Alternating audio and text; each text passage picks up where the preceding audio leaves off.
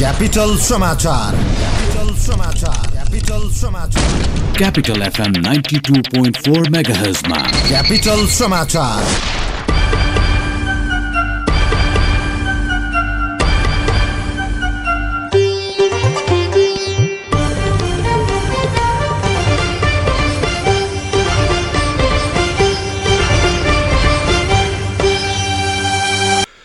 नमस्कार दिउँसो तीन बजेको क्यापिटल समाचारमा स्वागत छ। उपस्थित भएको छु म सन्तोष गन्धर्व सुरुमा मूल समाचार। संसदीय सुनाई विशेष समितिद्वारा चार संवैधानिक आयोगका प्रस्तावित अध्यक्षको नाम अनुमोदन गुजरी परेकाले मुस्लिम आयोगको सुनाई हुन बाँकी। पोखरामा प्याराग्लाइडिङ दुर्घटनामा परि एक रसैनिक नागरिकको मृत्यु भोलिदेखि प्याराग्लाइडिङको उडान बन्द गर्ने महानगरको निर्णय चिनिया राष्ट्रिय जनकङ्ग्रेसको वार्षिक सम्मेलन आजबाट पेचिङमा सुरु प्रधानमन्त्री साङद्वारा प्रतिवेदन प्रस्तुत। र शहीद स्मारक बी डिभिजन लिगको उपाधि आरसिटीले जित्यो। भगवती क्लब एक शून्य गोल अन्तरले पराजित। योगदानमा आधारित सामाजिक सुरक्षा योजनामा सहभागी बनौँ। हामी त सहभागी भयौँ। के तपाईँ सहभागी हुनुभयो? योजना लागू भएका क्षेत्र काठमाडौँ उपत्यकाभित्र योजना लागू भएको मिति दुई हजार पचहत्तर मङ्सिर छ गतेको मितिले तिन महिनाभित्र। काठमाडौँ उपत्यका बाहिर प्रदेश नम्बर तिन भित्र। दुई हजार पचहत्तर मङ्सिर पन्ध्र गतेको मितिले तिन महिनाभित्र। प्रदेश नम्बर एक भित्र। दुई हजार पचहत्तर पौष एक गतेको मितिले तिन महिनाभित्र। प्रदेश नम्बर दुई भित्र। दुई हजार पचहत्तर पौष पन्ध्र गतेको मितिले तिन महिनाभित्र। गण्डकी प्रदेश र प्रदेश नम्बर पाँच भित्र। दुई हजार पचहत्तर माघ एक गतेको मितिले तिन महिनाभित्र। कर्णाली र सुदूरपश्चिम प्रदेशभित्र दुई हजार पचहत्तर माघ पन्ध्र गतेको मितिले तिन महिनाभित्र। नेपाल सरकार श्रम रोजगार तथा सामाजिक सुरक्षा मन्त्रालय सामाजिक सुरक्षा कोष नेपाल। क्यापिटल समाचार तपाईँ मोरङको radio Sarangi one o one point three megahertz र पोखराको radio Sarangi ninety three point eight mega सहित देशभरका विभिन्न एफएम स्टेसनबाट एकैसाथ सुनिरहनु भएको छ। समाचार अब विस्तारमा। संसदीय सुनाई विशेष समितिले चारवटा संवैधानिक आयोगका प्रस्तावित अध्यक्षको नाम अनुमोदन गरेको छ। आज बसेको समितिको बैठकले वित्त आयोगमा बालानन्द पौडेल समावेशी आयोगमा शान्तराज सुवेदी मधेसी आयोगमा डाक्टर विजय कुमार दत्त र थारू आयोगमा विष्णुप्रसाद चौधरीको नाम अध्यक्षका लागि अनुमोदन गरिएको हो। कुनै पनि उजुरी नपरेका उक्त चारै आयोगका प्रस्तावित अध्यक्षको नाम सर्वसहमतिले अनुमोदन गरिएको सभापति लक्ष्मणलाल कर्णले जानकारी दिनुभएको छ। प्रतिपक्ष दलका नेताको अनुपस्थितिमा संविधान परिषदले आयोगका पदाधिकारीको नाम सिफारिस गरेको प्रति असहमति जनाउँदै कङ्ग्रेस सांसदले भने बैठक बहिष्कार गरेका थिए। मुस्लिम आयोगका प्रस्तावित अध्यक्ष समीम अन्सारी विरुद्ध भनी समितिमा उजुरी परेकाले सुनवाई हुन बाँकी रहेको छ।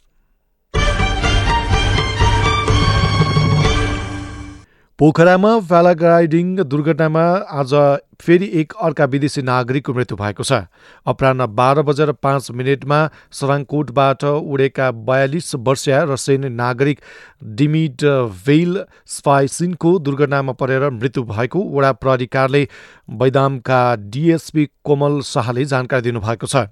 पोखरामा तीन दिनदेखि लगातार प्याराग्लाइडिङ दुर्घटनामा दुर्घटना भइरहेको छ। हिजो पनि रसियाका दुई नागरिक प्याराग्लाइडिङ दुर्घटनामा पनि गम्भीर घाइते भएका थिए।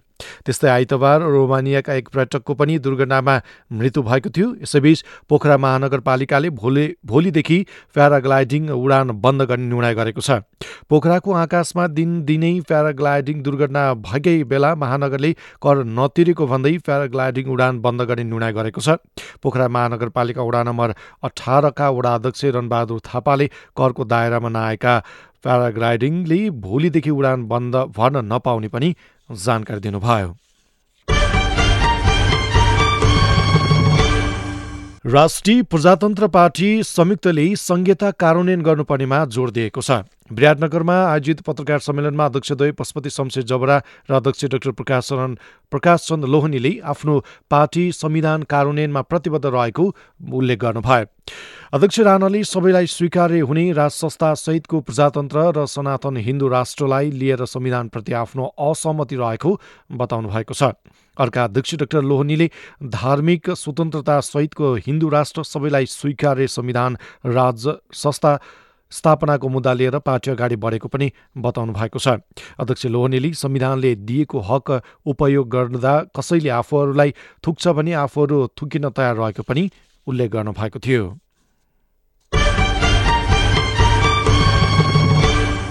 तनहुको बन्दीपुर तीन तामुङबाट दमोलीतर्फ जाँदै गरेको ग एक ज दुई नौ शून्य सात नम्बरको जीप ब्यास नगरपालिका बाह्र स्थित घाँसी कुवामा दुर्घटना हुँदा दुईजनाको मृत्यु भएको छ। दुर्घटनामा परि बन्दीपुर तीन रामकोटका पचहत्तर वर्षीय बुद्धिबहादुर थापा मगर रहेको जीप चालक ब्यास चौध केशव टारका विमल घरतीको उपचारका लागि पोखरा लाने क्रममा बाटोमा नै मृत्यु भएको प्रहरीले जनाएको छ। यस्तै दुर्घटनामा परि गम्भीर घाइते भएकी साठी वर्षीय देवीमाया थापालाई थप उपचारका लागि पोखरा पठाइएको र अन्य दसजना घाइतेको दमोलीका विभिन्न अस्पतालहरूमा उपचार भइले भइरहेको जिल्ला प्रहरी कार्यालय तनहुका प्रवक्ता प्रहरी नायब उपरीक्षक श्यामु अर्यालले जानकारी दिनुभएको छ। घुडिरहेको अवस्थामा अगाडिको टायर पङ्चर हुँदा जीप सडकबाट करिब दस मिटर तल खसेको थियो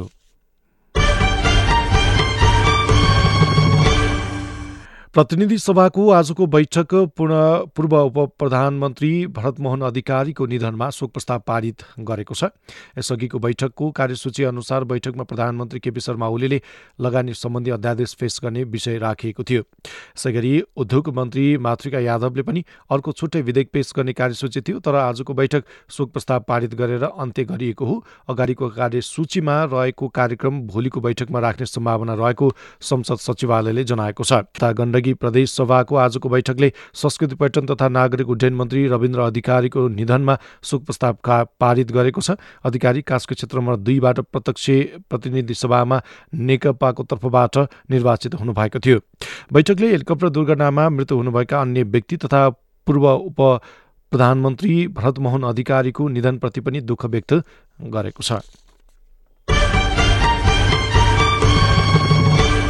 प्रमुख प्रतिपक्ष दल नेपाली कङ्ग्रेसका छप्पन्न जिल्लाका सभापतिहरूले महासमिति बैठकको निर्णयअनुसार विधानमा पुनर्विचार गरिन विशेष महाधिवेशनका लागि पहल गर्ने चेतावनी दिएका छन्। उनीहरूले आज संयुक्त विज्ञप्ति जारी गरेर महासमिति बैठकको निर्णयअनुसार महा महाधिवेशन प्रतिनिधिका लागि सबै तहका नेताले ओडा तहमा निर्वाचन लड्नुपर्ने व्यवस्था विधानमा नगरिए विशेष महाधिवेशनका लागि पहल गर्ने चेतावनी दिएका हुन्। गत माघ नौ गते काठमाडौँमा सम्पन्न महासमिति बैठकको समापन समारोहमा सभापति शेरबहादुर देउवा र वरिष्ठ नेता रामचन्द्र पौडेलले विधानमा उल्लेखित स्वत प्रतिनिधि सम्बन्धित प्रावधान हटाउन र समानुपातिक तथा आरक्षण कोठाबाट एकै व्यक्तिलाई दोहोऱ्याएर अवसर नदिने सम्बन्धी व्यवस्था थप गर्ने प्रतिबद्धता जनाउनु भएको थियो। महासमिति बैठकमा पास भइसकेको विषयलाई केन्द्रीय कार्य समितिको पछिल्लो बैठकले उल्टाएको खबरले आफूहरूलाई आश्चर्यचकित तुल्याएको जिल्ला सभापतिहरूले जारी गरेको विज्ञप्तिमा उल्लेख गरिएको छ। मकवानपुरमा चौध मेगावटको कुलेखानी तेस्रोको निर्माण कार्य सम्पन्न भएको छ। निर्माणको काम सकिएर अहिले पूर्वाधारहरूको परीक्षण भइरहेको आयोजनाका प्रमुख सुभाष कुमार मिश्रले जानकारी दिनुभएको छ। उहाँका अनुसार हाल निर्माण भएका संरचनाको अवस्थाबारे चेक जाँच भइरहेको र त्यसपछि बिजुलीको परीक्षण उत्पादन थालिनेछ।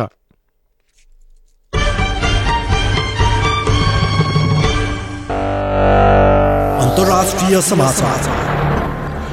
चीनको सबैभन्दा उच्चस्तरीय आधिकारिक संगठन अर्थात् चिनिया राष्ट्रिय जनकङ्ग्रेसको वार्षिक सम्मेलन आजबाट फैचिङमा सुरु भएको छ। सम्मेलनमा चिनिया प्रधानमन्त्री ली खच्याङले गत वर्षको सरकारी कार्य प्रतिवेदन र यस वर्षको शासन योजना प्रस्तुत गर्नुहुनेछ। प्रतिवेदनमा सन् दुई हजार अठारलाई नयाँ चीन सामु जटिल तथा कडा परिस्थिति आइपरेका आइपरे पनि राम्रो उपलब्धि हासिल भएको दावी गरिएको छ। प्रतिवेदनले स्थिरताका लागि प्रगति हासिल गर्ने र आपूर्तितर्फ संरचनात्मक सुधारहरू गर्ने मुख्य लाइनमा जोड दिनु बाहेक नयाँ रणनीति पनि प्रस्तुत गरिएको छ।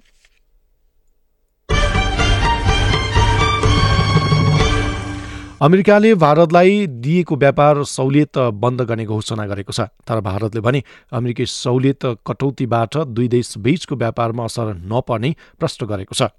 अमेरिकातर्फ भारतबाट वार्षिक करिब अस्सी अर्ब डलर बराबरका सामानहरू निर्यात हुने गरेको छ। भारतका वाणिज्य सचिव अनुप वदनले जिएसपी सुविधा कटौती गरे पनि त्यसबाट अमेरिकातर्फको निकासीमा खासै प्रभाव नपर्ने दावी गरेका छन्।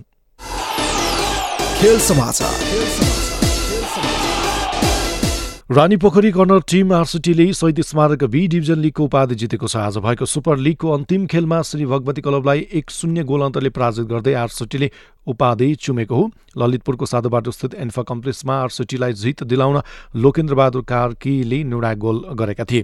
खेलको पच्चिसौँ मिनटमा लोकेन्द्रले हिट गोल गरेका थिए। उनले उनम बुढाथोकीको कर्नरको सदुपयोग गरेका छन्। उपाधिसँगै आरसिटीले आठ लाख नगद प्राप्त गरेको छ। उपविजेता श्री भगवतीले पाँच लाख प्राप्त गरेको छ। उपाधि चुम्ने क्रममा आरसिटीले सुपर लिगमा नौ अङ्क जोड्दा श्री भगवतीले छ अङ्क जोडेर उपविजेता बनेको छ।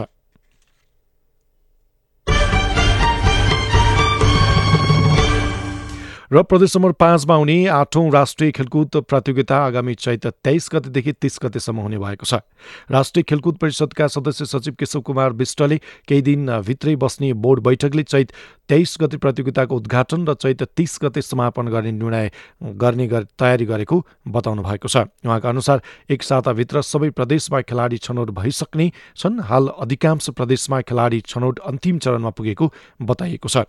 तर युवा तथा खेलकुद मन्त्रालयले भने प्रतियोगिता उद्घाटन हुने नेपालगञ्ज रङ्गशाला निर्माण सम्पन्न गर्न केही समय लाग्ने भएकाले प्रतियोगिताको मिति तोक्न गाह्रो भइरहेको बताएको छ।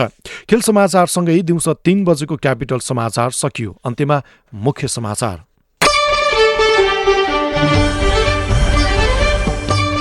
संसदीय सुनाई विशेष समितिद्वारा चार संवैधानिक आयोगका प्रस्तावित अध्यक्षको नाम अनुमोदन उजुरी परेकाले मुस्लिम आयोगको सुनाई हुन बाँकी।